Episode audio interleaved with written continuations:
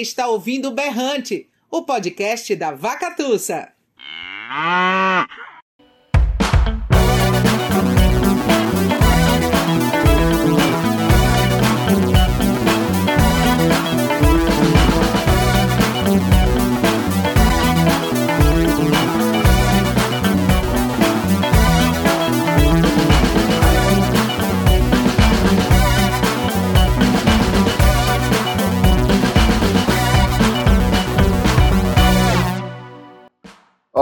Eu sou o Tiago Correia e este é o podcast Berrante.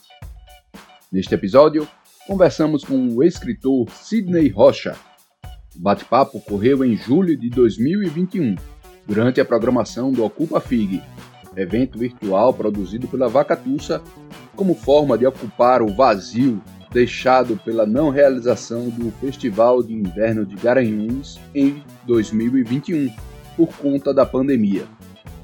Na conversa extraída da live que fizemos com ele, Sidney Rocha fala sobre sua trilogia Cromani, composta pelos romances Fernand Flor, A Estética da Indiferença e Flashes.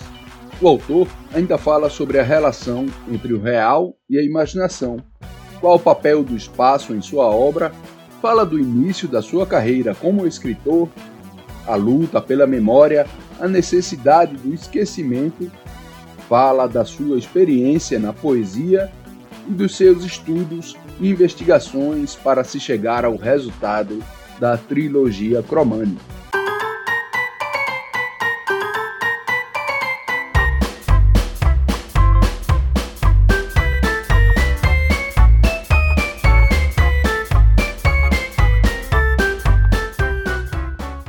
Antes de passar para a entrevista com Sidney Rocha, lembramos que o Berrante é o podcast da editora Vacatussa.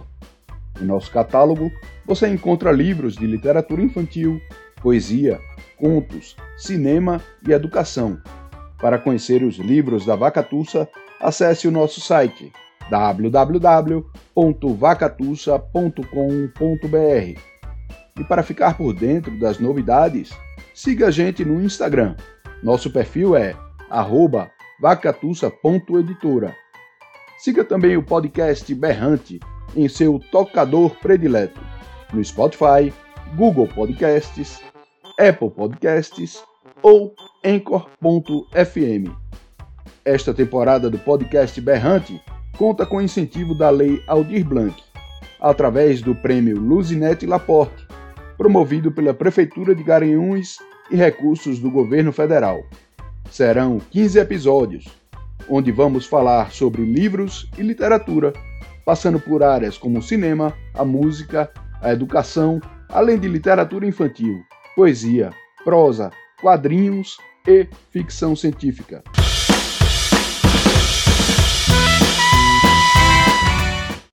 Tiago, você me ouve? Escuto muito bem. vamos conversar sobre a trilogia Cromani e a carreira desse cara aí, que é Sidney Rocha.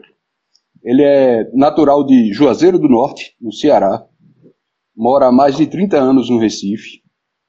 Em 2020, com a publicação do romance Flashes, ele encerrou a trilogia Cromani, que é composta por Fernand Flor, foi o primeiro, e A Estética da Indiferença foi o segundo. E sua estreia se deu com Sofia, Uma Ventania para Dentro, que tem três versões. É, eu tenho a segunda, que é essa aqui, que é uma edição bilíngue, saiu pela é. Atelier Editorial. E mais? E com esse livro ele venceu o prêmio Osman Lins em 1985. Aí depois esse livro é, saiu pela Iluminuras em 2014. Em 2009, o Matriusca ele ganhou o prêmio de lançamento de livros na Freeport. E depois veio O Destino das Metáforas, que é, saiu pela Iluminuras também em 2011. E com esse, ele conquistou o prêmio Jabuti na categoria de Contos e Crônicas, em 2012. É, Sidney Rocha ainda tem outro livro de contos, que é o Guerra de Ninguém, também pela Iluminuras, que saiu em 2016. E no ano passado, em 2020, ele recebeu o prêmio literário Guerra Junqueiro, que é um prêmio internacional, acho que é, é dos Açores, né, Sidney? é de Portugal, Portugal. não sei especialmente de que região. Uhum. Joia.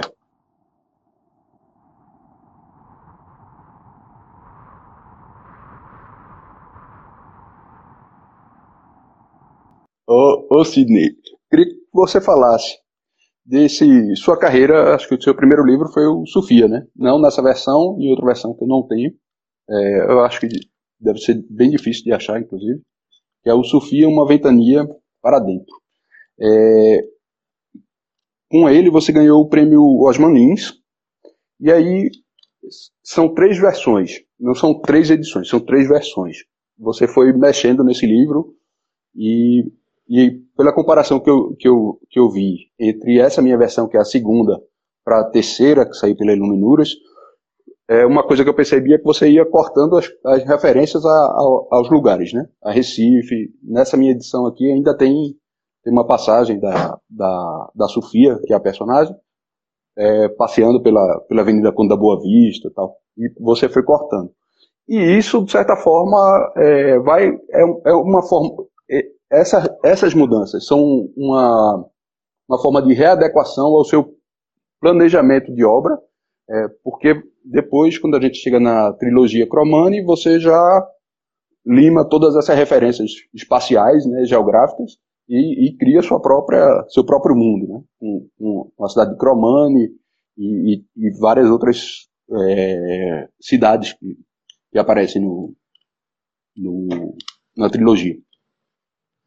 É, eu acho, eu acho uma, uma leitura muito boa sua, não seria diferente. Você acompanha o meu trabalho, eu me lembro quando nós nos conhecemos, é, da sua perspicácia, você era jornalista à época, não era, não era escritor somente, era jornalista, e eu me lembro que quando a gente conversou, era sobre um episódio também editorial, muitíssimo conturbado, e alguém havia me dito assim, cuidado que esse cara é muito perspicaz e tal, e eu fui lá conversar com você sobre certos assuntos, e achei muito boa a forma como você abordou os temas e tal, e eu estava muito feliz. Foi naquela época, inclusive, que eu lhe, lhe, lhe, lhe aconselhei a fazer um mestrado, você fez um mestrado, então lembro muito bem desses tempos. Então sei que você acompanha o meu trabalho desde lá.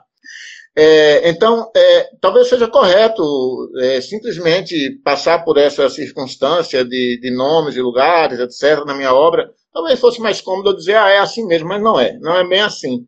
É, primeiro que esse livro, Sofia, ele foi, ele foi inscrito em um concurso público no Recife, que era um grande, grande concurso público, que era o Osman Lins, de romance, e eu escrevi porque eu precisava mesmo de ganhar aquele concurso. Eu precisava de grana, e não era bem grana. Naquela época era a UFI, Unidade Federativa. É um, a, a inflação era tão grande que quando se recebia o prêmio já não era nem tanto quanto já não era tanto o prêmio e tal. E eu escrevi nessa intenção. Eu escrevi, eu, eu, eu, o, meu, o, meu, narrador, entre aspas, era o, o, a cabeça do jurado, né? Era o jurado. Então eu escrevi, sabia que era um prêmio é, que levava em consideração mesmo as coisas do Recife, então eu ambientei aquele lugar. Na verdade, o que eu fiz foi colocar o Recife onde não havia. E aí, quando, quando eu tento escrever, é, eu tento ser o menos concessionário possível, o que eu fiz depois foi recuperar o romance à sua forma mais original e uhum. não a forma concessionária de ganhar o prêmio. Eu terminei ganhando o prêmio, alimentei minha família acho que três dias com aquele dinheiro, um galeto, um bujão de gás e e foi muito bom, porque não tinha nem isso. Então, eu me lembro que quando eu fui receber o prêmio, viu, lá no, lá no Palácio do Governo, não me deixaram entrar, porque eu estava absolutamente sem roupa para fazer aquilo. Eu tinha uma camisa da Albânia Socialista, assim, com duas águias, uma camisa, uma, uma calça jeans e uma melissa azul. Ninguém pode receber um prêmio literário da altura de Osman Lins vestido numa melissa, numa calça jeans e numa camisa da Albânia Socialista, porra.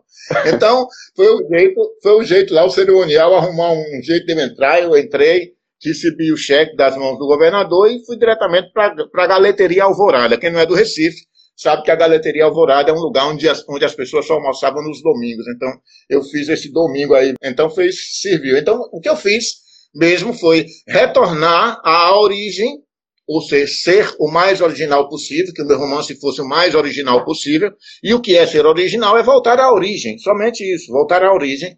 E aí foi o que eu fiz não, não, eu desincrementei certas ideias. É claro que eu uso este romance Sofia também como uma forma de mostrar às pessoas que é, a, obra não, a obra não para. Pelo menos essa obra, no meu caso, ela é, ela é realmente multifacetada.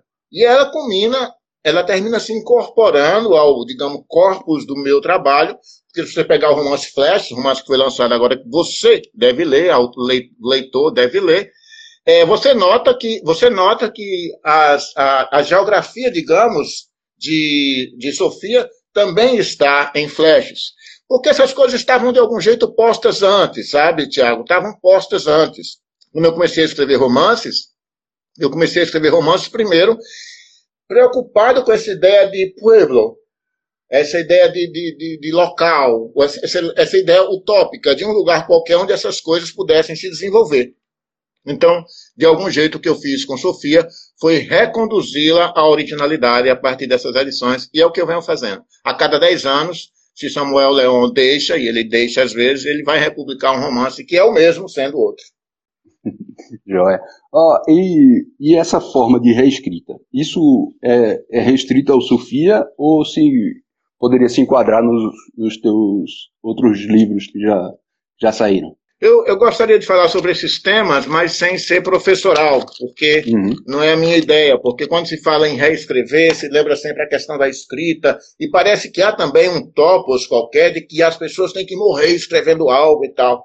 E eu não parto dessa ideia romântica, dessa ideia barroca, dessa ideia ultra-romântica até, de que a obra nunca está pronta. Não, não é nada disso.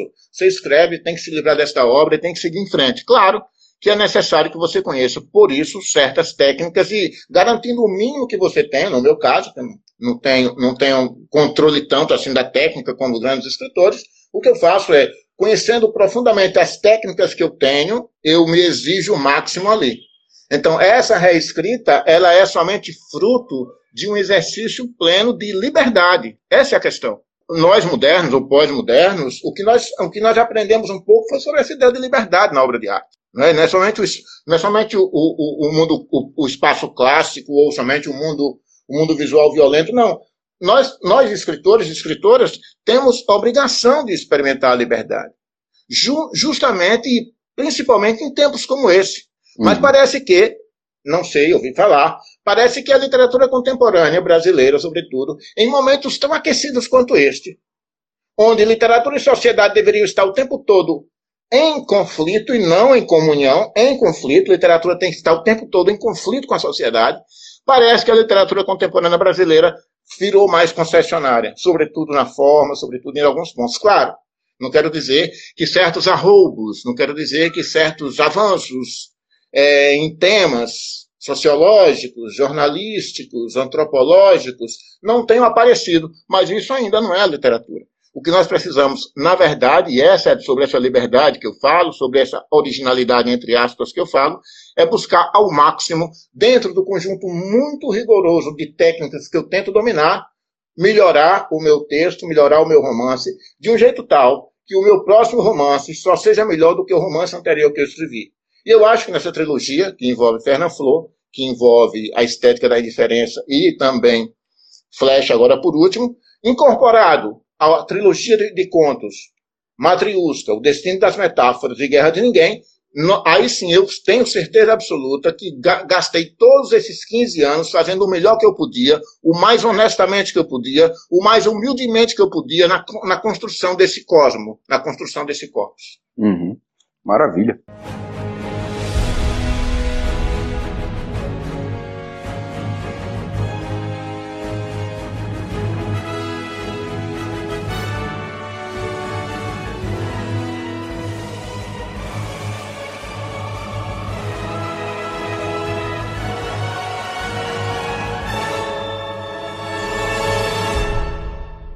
Cristiano Aguiar está aqui, a pesquisa de doutorado dele foi sobre o espaço, espaço na literatura. E ele fala muito dessa relação do espaço com, com a mímese, né, com, com o real, né, a relação da, da ficção com o real. E por mais que, que os seu, seus livros tenham ido para sair, saíram do Recife e foram para uma cidade fictícia, tem, ainda tem algo de, de real ali. Você, é, eu lembro no mestrado, não vou saber o autor, mas a gente trabalhava um texto quando eu fazia o mestrado, que era que ele dizia que por mais fantasioso que seja a história, por mais ficcional que seja a, a, aquela história, aquele enredo, é, era uma representação do, do, da sociedade do real, né? É, e, e eu lembro, eu lembro muito do, do exemplo das viagens de Gulliver, que é um, um, um que ele viaja, vai para uma ilha e, e, é, e é, que é habitada por seres minúsculos.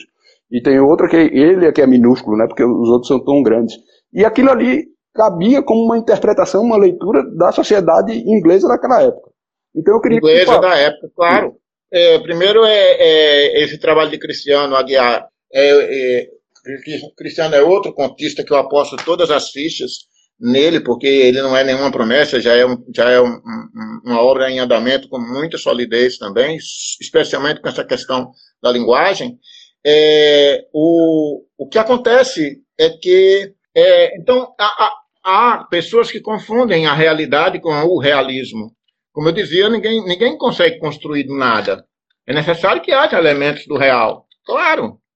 A questão é que não se pode estar preso ao realismo, eu acho. Sabe? Uhum. O realismo que não seja um realismo fundado e ligado na imaginação. Isso é que é. Então, construir mundos, ou destruir, construir cidades, ou destruir cidades, né? É, o Flaubert falava nisso em Salambô, né? Tem que estar muito triste para se reconstruir uma cidade e tal. É, é, é, é, essa tristeza, essa imaginação, essa, essa literatura a serviço da imaginação e não do realismo, é que eu acho que é mais fundamental, né? Então, é, é fato. Agora, a construção disso, com mais a questão dos, dos personagens e todo esse mundo ficcional, Aí é uma outra parada, mas o teórico que você mencionou, que eu acho que até era eu mesmo, esse teórico, que eu acredito tão profundamente nisso que eu tomo para mim essa autoautoria e teoria. Então, tem isso, ninguém, ninguém cria acima da, da realidade. A realidade existe, ela precisa. Nós falamos isso. Quando Kafka fala em, em A Metamorfose, o processo, é sobre a realidade, mas é sobre um ponto de vista absolutamente imaginativo. O que falta muitas vezes na literatura contemporânea do mundo, e já estou falando já de 1950 para cá, o que falta é a imaginação. E o que eu lido, na verdade, o que eu tento buscar com a minha literatura é a imaginação. Uhum. Tem que todo mundo comprar fuzil, pô. Ah, apesar de você estar tá falando de, de Cromani, que é uma cidade fictícia, tem muita discussão do, do, na sua criação, é, mas tem a discussão do que a, que a gente está vivendo hoje, como a degradação dos centros urbanos, a, no, a estética da indiferença. Você fala do, do, de um condomínio, né, que é a separação ali, o isolamento do, de uma certa classe social. É, o, o, eu, eu não consigo parar de pensar na, no personagem Tomás, que, que anda armado ali no, no, Tanto na estética da indiferença tem um Tomás e o Fernand Flor, ou Fernand Flor não, no Flashes, que ele anda armado, tem, tem um Tomás, e, e para mim, pô, eu lendo agora nesse, nesses tempos, só, você só lembra de Bolsonaro, né? De, desses anos nessa política louca de, de liberar arma. É, queria que tu falasse um pouco dessa relação de Cromani com o mundo que a gente vive. É, é primeiro, primeiro é, a gente que viveu um tanto de tempo já, a gente já viu muita coisa nesse mundo. Assim, eu, eu sei o quanto é até para nós que vivemos já um golpe no país, até para nós que sabemos de tanta coisa que aconteceu, até para nós que lemos, lemos até arder os olhos e até latir o coração a história da humanidade, que essa é bastante triste, com os elementos fortíssimos é, de injustiças sociais e tal. Então, nós, nós sabemos o quanto há uma degradação, e não é uma degradação somente urbana, é, é resultado de uma degradação espiritual, é, é resultado de uma degradação humana profunda. Nós vivemos mundos de baixa, de baixa extração. Né? É, um presidente como este no Brasil, aquele presidente como era aquele no, nos Estados Unidos, eles representam esse tipo de degradação. A literatura tem que estar atenta a isso. A literatura não tem, contudo, de estar atenta, a meu ver, ao mundo episódico, à política com P minúsculo. Eu, por exemplo, não me interesso de sujar meu texto com a palavra Bolsonaro, mas há quem faça isso. Eu não me interesso de sujar meu texto com, com Eduardo Cunha, mas há quem faça isso. E há quem faça até bem isso. Mas no meu caso, que é uma certa recusa a uma narrativa convencional. Eu concordo. É, embora eu seja um escritor, a meu ver, muitíssimo convencional. Ou seja, a minha narrativa é uma narrativa clássica, uma narrativa que parte de personagens em um determinado lugar, que fazem determinadas coisas, que acontecem certas coisas em consequência do que eles fizeram, que a tentativa de uma solução termina resultando num drama, ou sei lá, num outro tipo de, de construção narrativa, mas há uma, há, uma, há uma convencionalidade nisso. Porque a minha narrativa, em, bus em, é, em, busca dessa originalidade, eu digo, ela busca a volta às suas origens. Então, não sou um escritor experimental, não ando buscando experimentalismos, ando, na, ando, na verdade, interessado em continuar, continuar a convivência dos meus personagens nesses lugares imaginários. Nesses lugares imaginários. E é lógico, como ele disse, como há pontos de realidade em todas as coisas que a gente faça, não andar para ser diferente, você encontra ali não somente o Brasil, mas você encontra também a Nigéria, você encontra também até países como Juazeiro do Norte, até países como Crato. Você encontra todas essas coisas. Você encontra, na verdade, é o humano no meu trabalho. É o que eu busco. Um personagem como Tomás, que é o mesmo personagem que atravessa os dois livros, pelo menos, ele, ele, ele é um personagem que tem e passa por todos esses dilemas éticos e estéticos também. Quando ele se encontra com Castilho Hernandes, por exemplo, é, nesse romance Flash, ali é uma luta, uma luta ética e estética ao mesmo tempo. Um tempo que já não existe, ou seja, um tempo, um, tempo que não passa, porque o Brasil é esse tempo que não passa. É, a expressão em inglês seria unpassed. É, o Brasil não passa. O Brasil dos anos 60 é esse mesmo Brasil que nós estamos vivendo agora em 2020, 2021. Então, esse romance Flash, que ele, que ele vai das, ele, ou seja, essa trilogia que vai da, da, da, da distopia em a estética da indiferença, desses lugares que você fala aí, meio mirabilia, esses, esses jardins edênicos, esses, esses condomínios de luxo, onde nada pode afetar ninguém, talvez até um meteoro possa cair sobre a cabeça deles, é a única coisa que eles não controlam na vida é a natureza, porque a natureza é realmente incontrolável, nós temos visto, né? Nós temos visto a cultura, não, mas a natureza é incontrolável, né? Então, saímos de uma distopia qualquer, de um mundo maravilhoso onde, onde estão todos seguros, todos estão seguros, aquele casal, a Hannah, o Nishi, o próprio Tomás, que mora no condomínio naquela, naquela situação, estão lá só interessados é, na boa vida, e saímos para um outro mundo utópico, nesse caso ainda mais degradante, em, em, em, em flashes, onde o mundo está engolindo as pessoas. A cidade terminará engolida pelas pessoas. Ela entrará para o fundo mais profundo da Terra. Né? Então, é sobre a natureza humana, não é só sobre a degradação social, é sobre a natureza humana. É sobre como é que nós estamos é, perdendo, Tiago, perdendo, per, perdendo a transcendentalidade. Nós estamos perdendo o elemento mais profundo. Nossa ideia é absolutamente imediatista, isso é que está complicando. Então, os meus romances, os meus contos falam sobre essas pessoas em processo de imanência o tempo todo, em processo de degradação o tempo todo. Não é uma visão somente pessimista, não é isso não. É que as circunstâncias em que nós vivemos também nos levam a isso. E eu não preciso, nesse caso, eu estava dizendo, me aliar a determinado realismo para garantir que a minha obra possa ser lida em qualquer tempo. É, na edição desse mês da revista Continente, tem um artigo de Wellington de Mello é, que fala sobre a trilogia Cromani.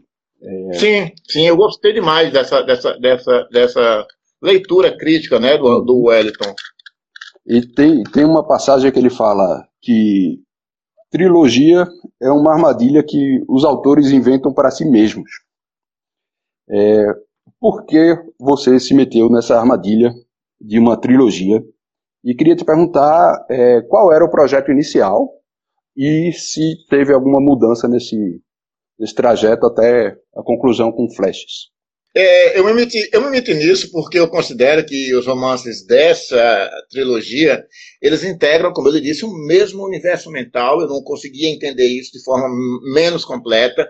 O mesmo universo mental, o mesmo universo estilístico, o mesmo universo é, narrativo dos, dos contos que eu já vinha publicando, porque, não esquecer, esses contos, eles começaram a aparecer na minha, pelo menos na, na, na digamos, na cronologia do, do, do que eu publicava pela Iluminuras, e que eu publico pelo Iluminuras, a partir de, de, de, necessidades de mercado. Eu precisava apresentar coisas, então eu estava trabalhando em um, em um, grande romance, e aí os contos, aquelas histórias foram se desprendendo, né?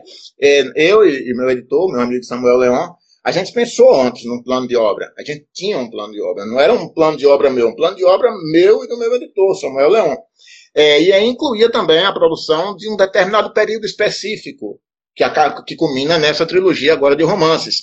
Então eu e ele sabemos que temos que sair dessa, vamos inventar uma outra coisa, porque eu considero isso resolvido, eu considero isso liquidado. Eu pensei até realmente, estou pensando realmente em não escrever mais, ou não publicar mais, pelo menos, porque eu acho que é suficiente já, pelo menos para o meu universo narrativo, ficcional, linguístico, esse que eu falava, essa, essa trilogia a, a, gente tinha uma ideia antes de publicar a trilogia toda de uma vez, lá para 2010, 2015. Pensamos um, nome, um número assim, mas decidimos lançar isso livro a livro. Eu acho que foi tudo acertado, com intervalo de dois a três anos em cada um e tal.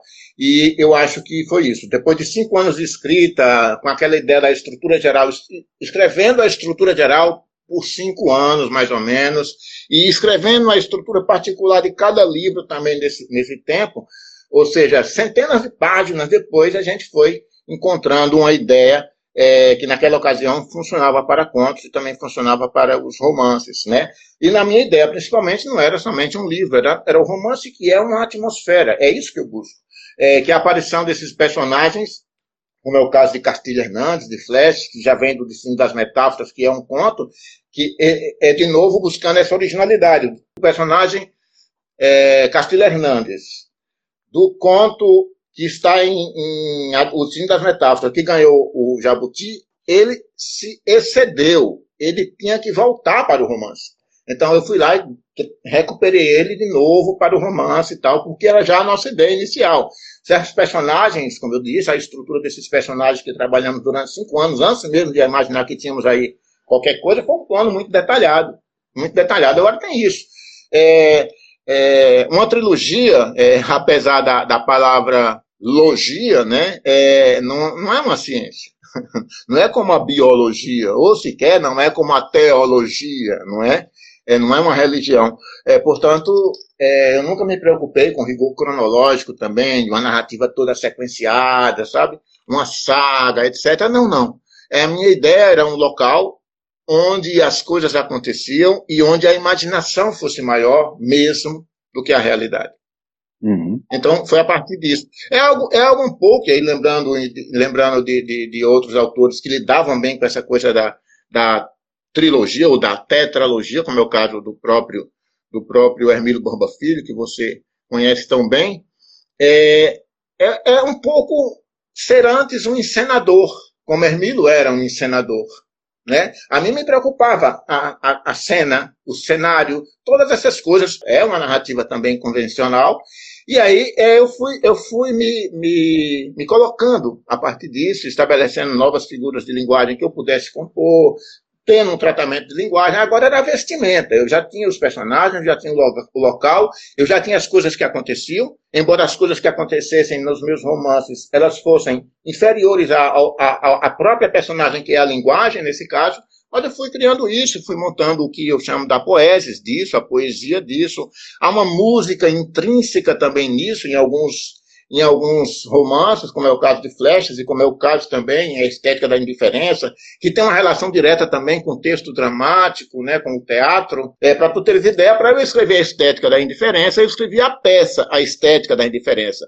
Então, a, o, romance que as pessoas conhecem, a estética da indiferença, é uma adaptação da peça que eu escrevi. A peça não precisou ser publicada, mas como eu estava lidando com a linguagem dramática, era necessário que eu exercitasse também isso. Então há a peça, a estética da indiferença, e há o romance, esse que vocês conhecem. Quer dizer, espero que conheçam. Não sabia disso. Agora, me, me, explica uma coisa, uma mudança que pelo menos houve. Porque no Fernand Flor, já no final, já, na, na, parte final, não é nem do texto, é, na sua biografiazinha, diz que é o, a trilogia Jerônimo, né? E, e depois virou o, a trilogia Cromânico. É, por que essa mudança? Que foi que houve? Justo porque não é uma religião, justo porque não é uma ciência.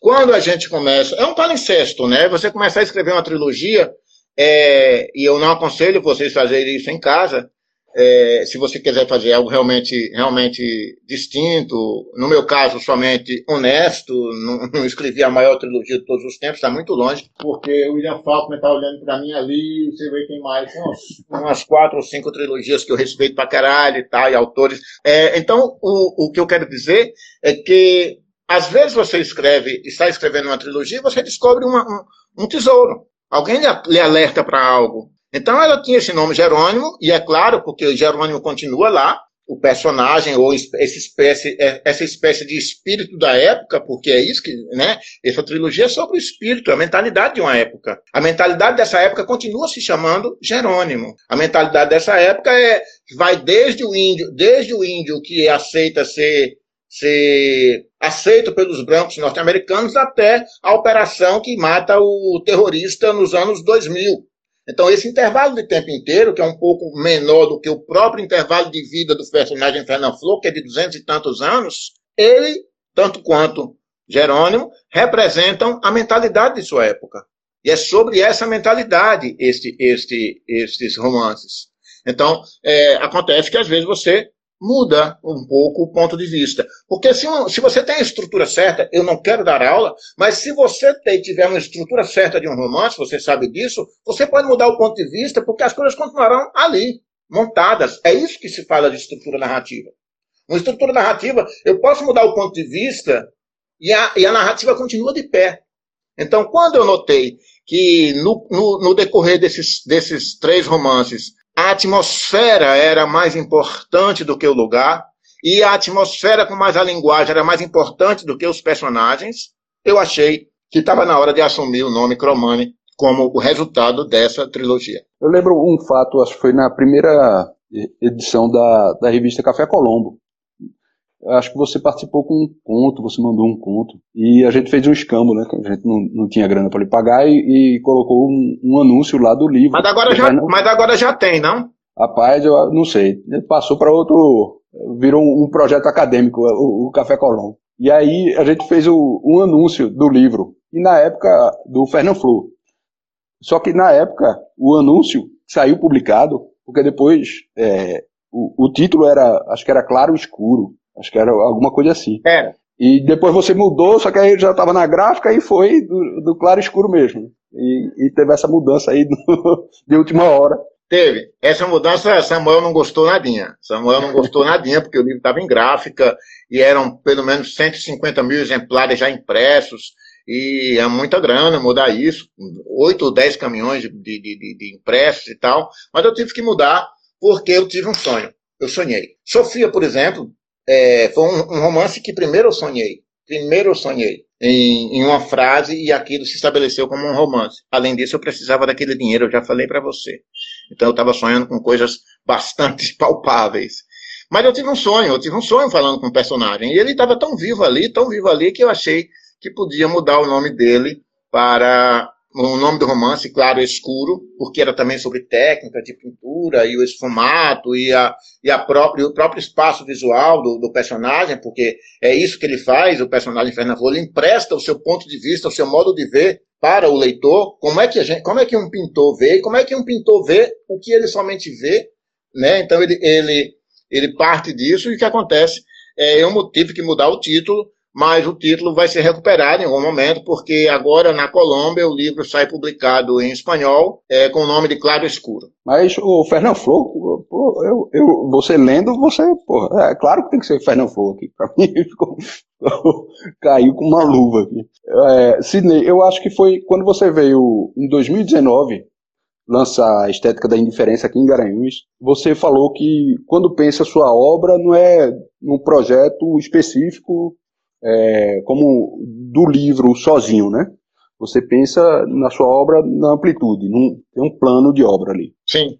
Queria que tu explicasse isso e se isso tem a ver com certos diálogos que você promove entre os livros. É, a gente já falou muito aqui dele do Castilho Hernandes, que é um personagem que apareceu primeiro no, no conto do Destino das Metáforas e depois ele é o protagonista do Flashes, que a gente descobre durante a leitura. É, no Fernand Flor, quando você cita é, algumas obras, algumas pinturas feitas pelo, pelo personagem Jerônimo Fernand Flor, aparece lá um Guerra de Ninguém, é, um soldado, que, que são títulos, é, é o título do, do, livro, o Guerra de Ninguém, e é, é, o título de um conto, O Soldado Inválido da Casa Louca. É, queria que tu falasse desses diálogos que você promove aí entre seus livros, né? Pois é, é, é, é como eu te disse, é sobre o conjunto da obra sempre. É sobre o conjunto da obra. Eu não consigo pensar um, um, um romance. Isso para mim é fácil, pensar um romance, a estrutura de um romance. Mas a minha ideia, a minha ideia, eu, eu sou meio fascinado pela, pelas estruturas. Sou meio fascinado. Acho que tem algo de autista nisso. Eu não sei. Sei que eu, eu não, não aceito menos. É, as minhas narrativas, elas precisam desembocar e embocar o tempo todo, de um jeito tal que você não sabe se você precisa ler o primeiro, o último, o segundo, o terceiro, não ao modo, não ao modo exagerado do realismo mágico de Julio Cortázar com, com o jogo da amarelinha. Não, não, não estou falando desses games.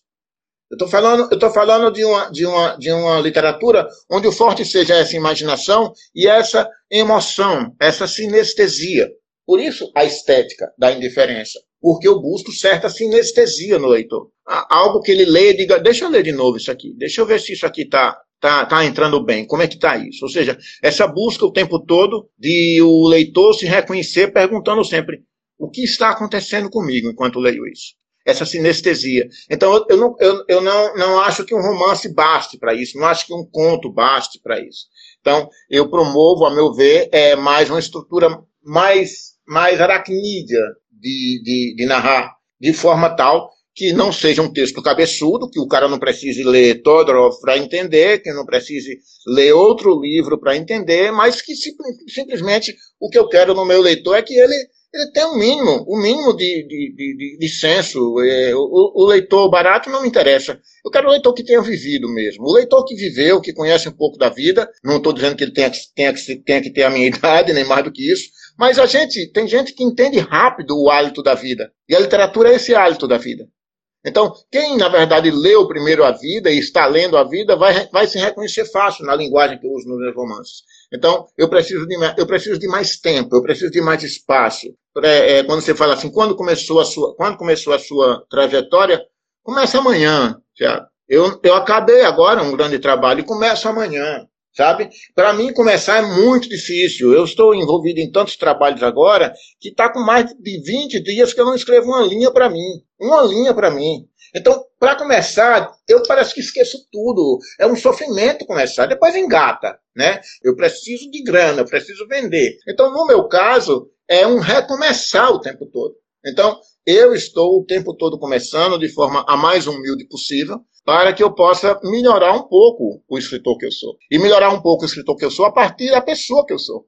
O mais honestamente possível. E é, é essa honestidade que eu entrego ao leitor. E é essa honestidade que eu busco do leitor. Né? Que, que, a, minha, que a, minha, a minha narrativa encontre o meu leitor no meio da sua vida, não no meio da sua biblioteca. Eu quero encontrar o meu leitor no meio da vida dele, não no meio da biblioteca dele. Voltando ao artigo de Wellington, é, ele fala lá que o, o, o, eixo da trilogia seria a cidade de Cromani é, e, e por si só a linguagem, né? A linguagem. Você, em algum momento aqui hoje, você falou que era a ambiência, né? Ambiência. É, não, é mais do que a ambiência, é a ambivalência. É a ambivalência, ou seja, que a realidade possa ser questionada pelo leitor que aceite implicitamente a imaginação. É a ambivalência. A ambiência ou a atmosfera é resultado desse jogo de entrega. É o resultado desse jogo de linguagem. De algum modo, me apagaram. E como o VT famoso daquele momento tão bonito, tão lindo, nunca achei. Aparecem o VT dos outros que estavam nessa noite, mas Castilho Hernandes ninguém encontra sumiu. Por que não procuram vocês aí e tratam de, de colocar? É como esta entrevista aqui. Não vai aparecer. Vão sumir, vão tirar. Duvido que vocês coloquem o Castilho Hernandes nessa entrevista como aquele VT. Eu duvido. Quanto máximo vocês colocaram outra voz dizendo minhas palavras. Aí eu fui me preparando para hoje, aí eu fui reler o Castilho Hernandes e, e Fernand Flor, a Estética da Indiferença, e aí eu vi, tem uma linha ali, um eixo, que talvez ligue não só a trilogia, mas sua obra em geral. Eu vou, eu vou dar alguns exemplos. No conto Castilho Hernandes, tem essa passagem aqui. É, não há algo pior do que ser, do que ser um desconhecido na rua, no supermercado. Mas há.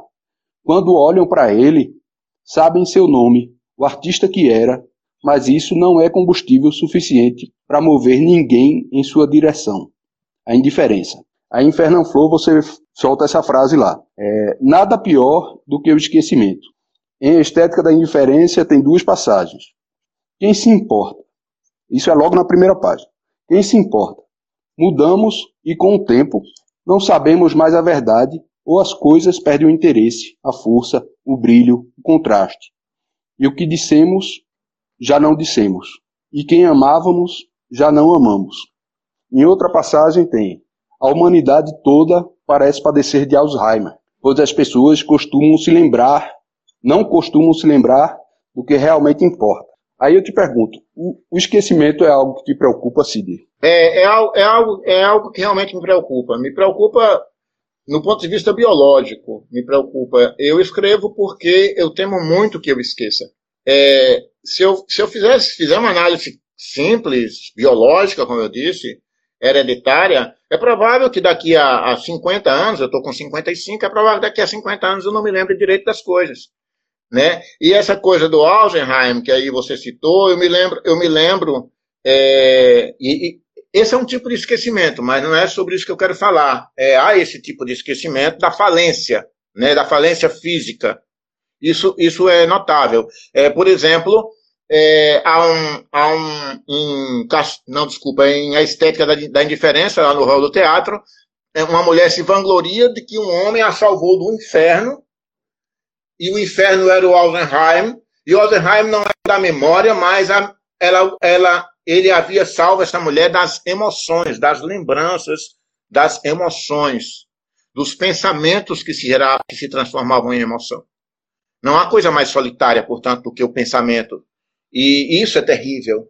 O homem está preso em seus próprios pensamentos. E quando alguém perde a identidade por conta do Alzheimer, por exemplo, que eu já vi pessoas queridas passarem por isso, isso é mais aterrorizante, porque desaparece também ali a, o objeto da emoção.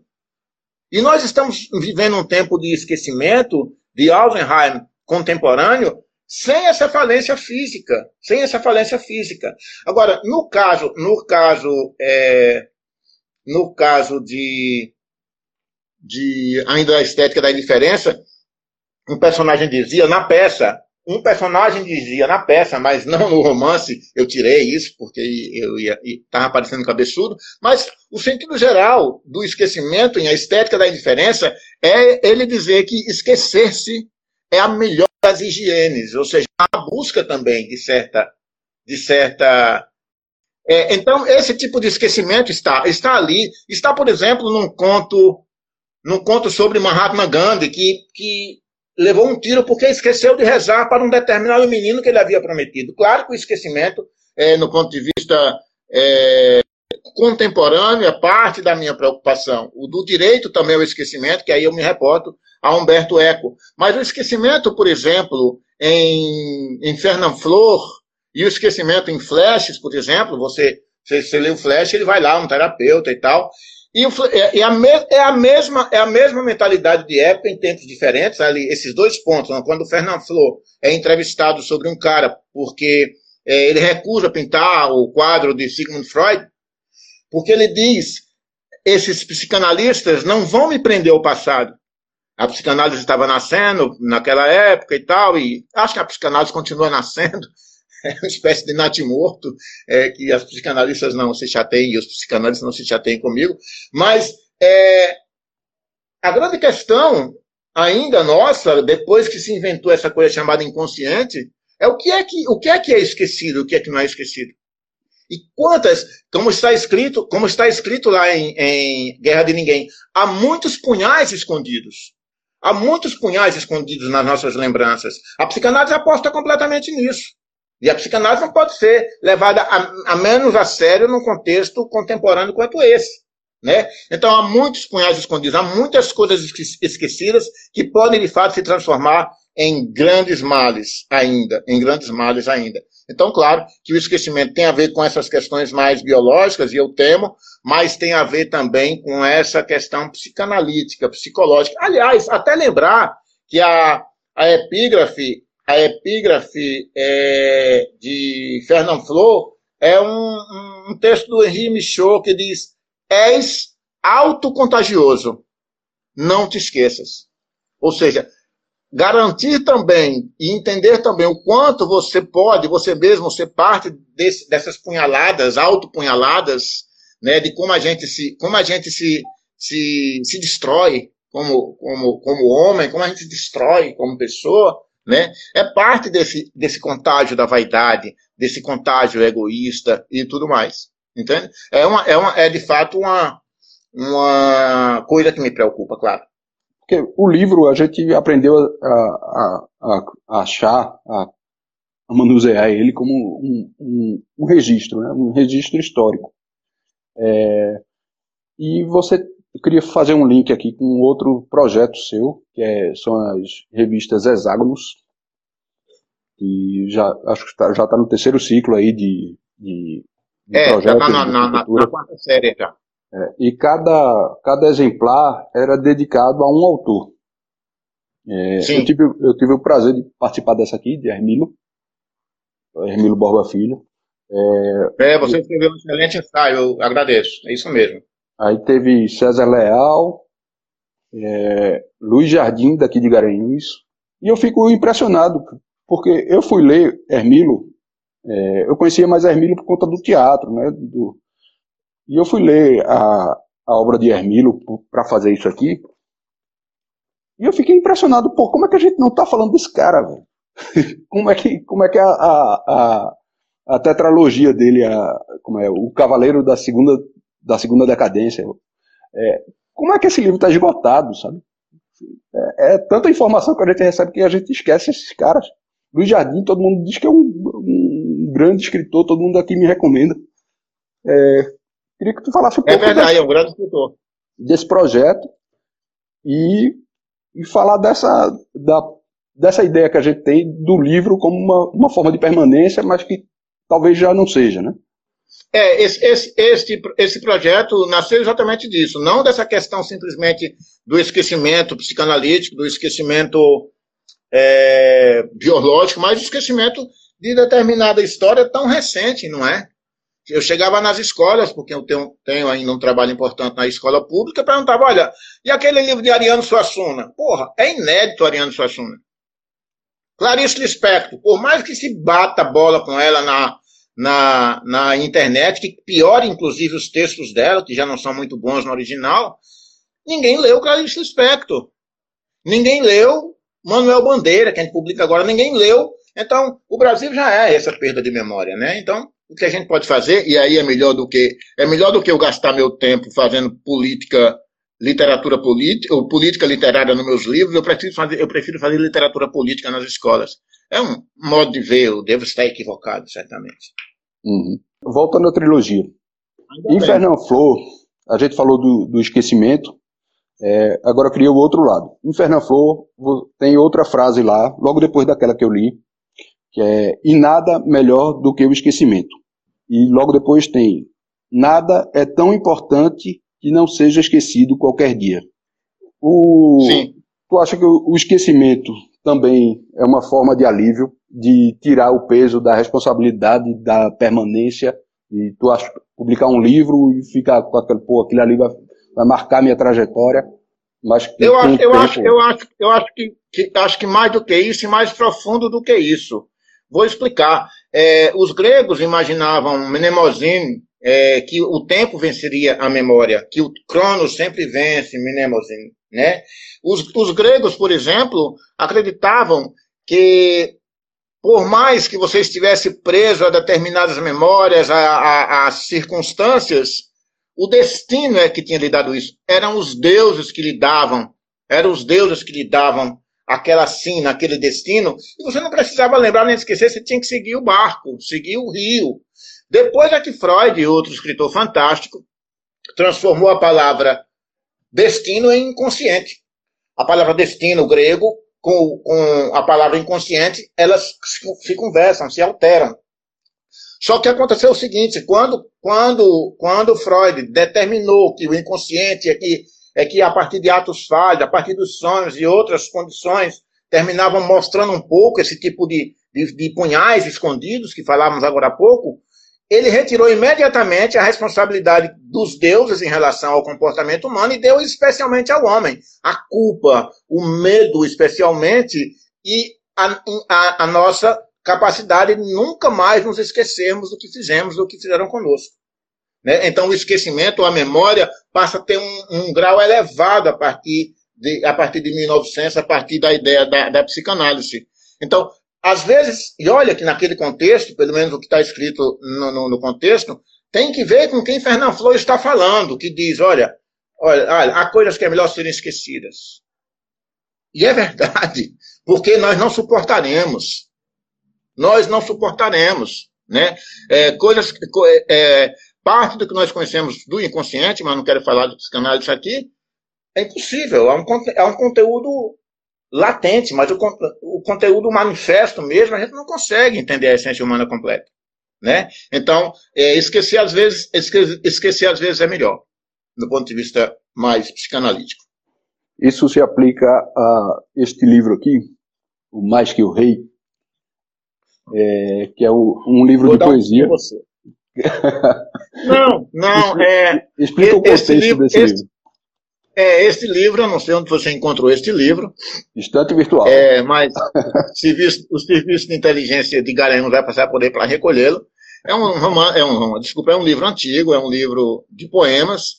É, é, eu, eu escrevia poemas antes, mas aí eu, eu li Dante e eu achei que era melhor parar com aquilo, entendeu? Depois que eu li Dante, eu achei que eu não, não era bom de escrever, não.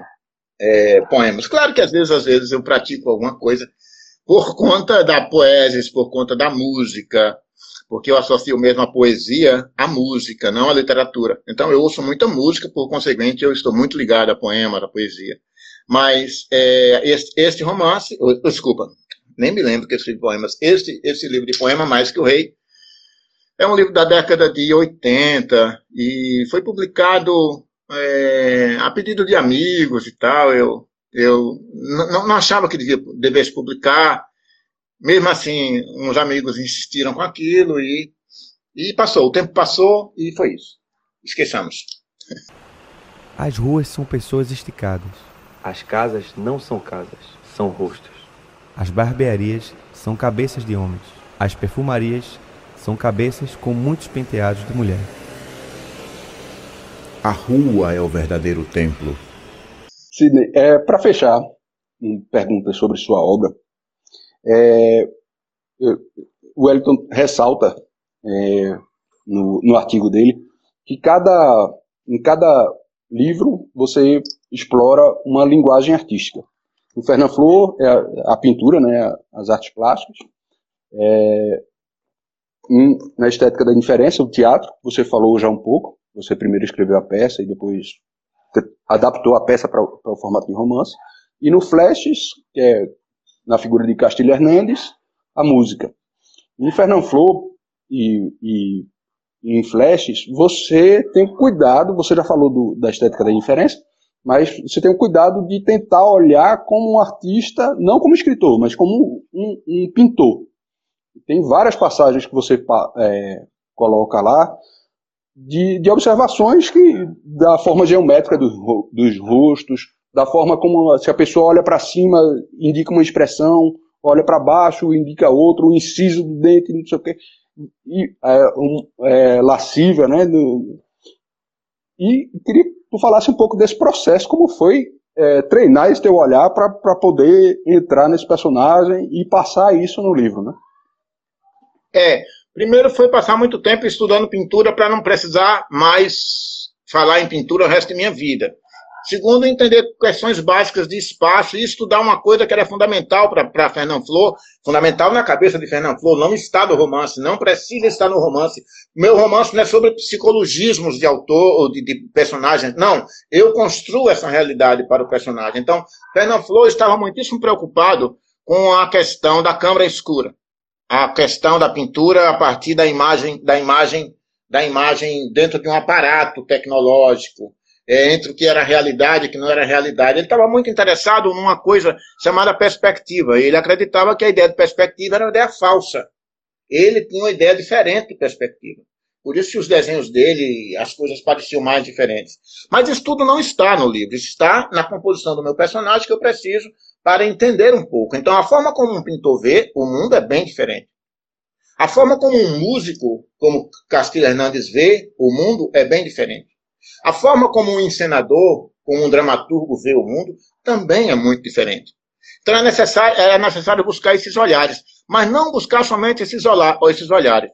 O Elton é muito feliz na, na, na leitura que faz do, do, do, do, romance, da trilogia, embora o leitor vai encontrar outros pontos, outros epicentros, que não a cidade de Cromano.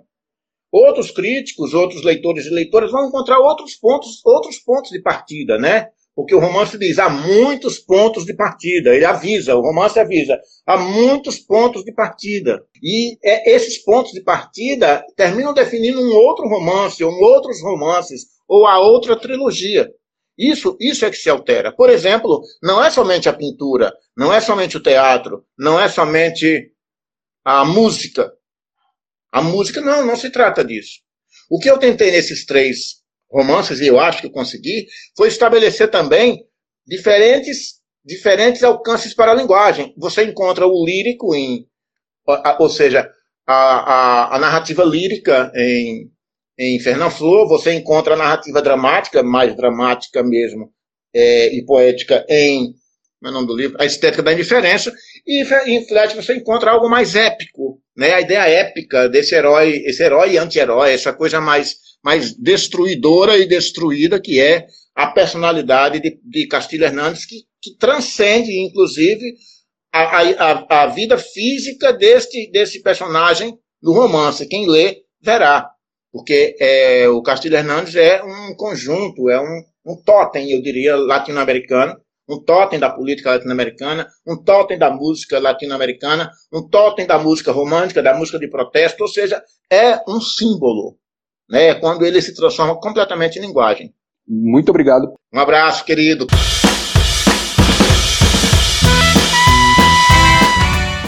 Bom, chegamos ao fim da nossa entrevista com o escritor Sidney Rocha, autor dos romances Fernand Flor, A Estética da Indiferença e Flashes, que compõem a trilogia Cromani e foram publicados pela editora Iluminuras. E com isso, chegamos ao fim de mais um episódio do podcast Berrantes. O programa é produzido pela Vacatussa e tem apresentação minha, Tiago Correia Ramos. Neste episódio, para pontuar alguns momentos da entrevista, utilizamos trechos da trilha sonora do filme As Viagens de Gulliver, áudio do YouTube, do UOL, da revista Continente, do Curta, a última entrevista de Castilho Hernandes e do book trailer de Fernand Flor.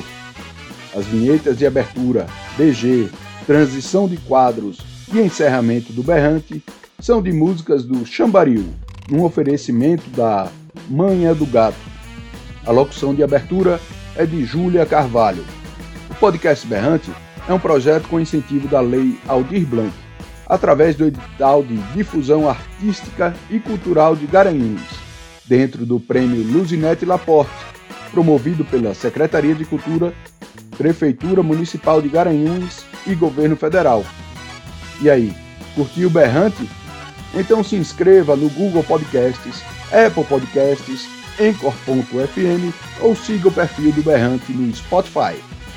Através dele, você pode ouvir este episódio novamente, saber quando forem publicados os novos e ouvir todos os outros episódios já lançados até então. Também vale a pena seguir a Vacatussa, arroba vacatussa.editora no Instagram, para acompanhar as novidades de promoções, lançamentos e outros projetos da Vaca Tussa. Para dúvidas, críticas, elogios ou sugestões, mande mensagens de áudio ou texto para gente. Obrigado e até o próximo episódio.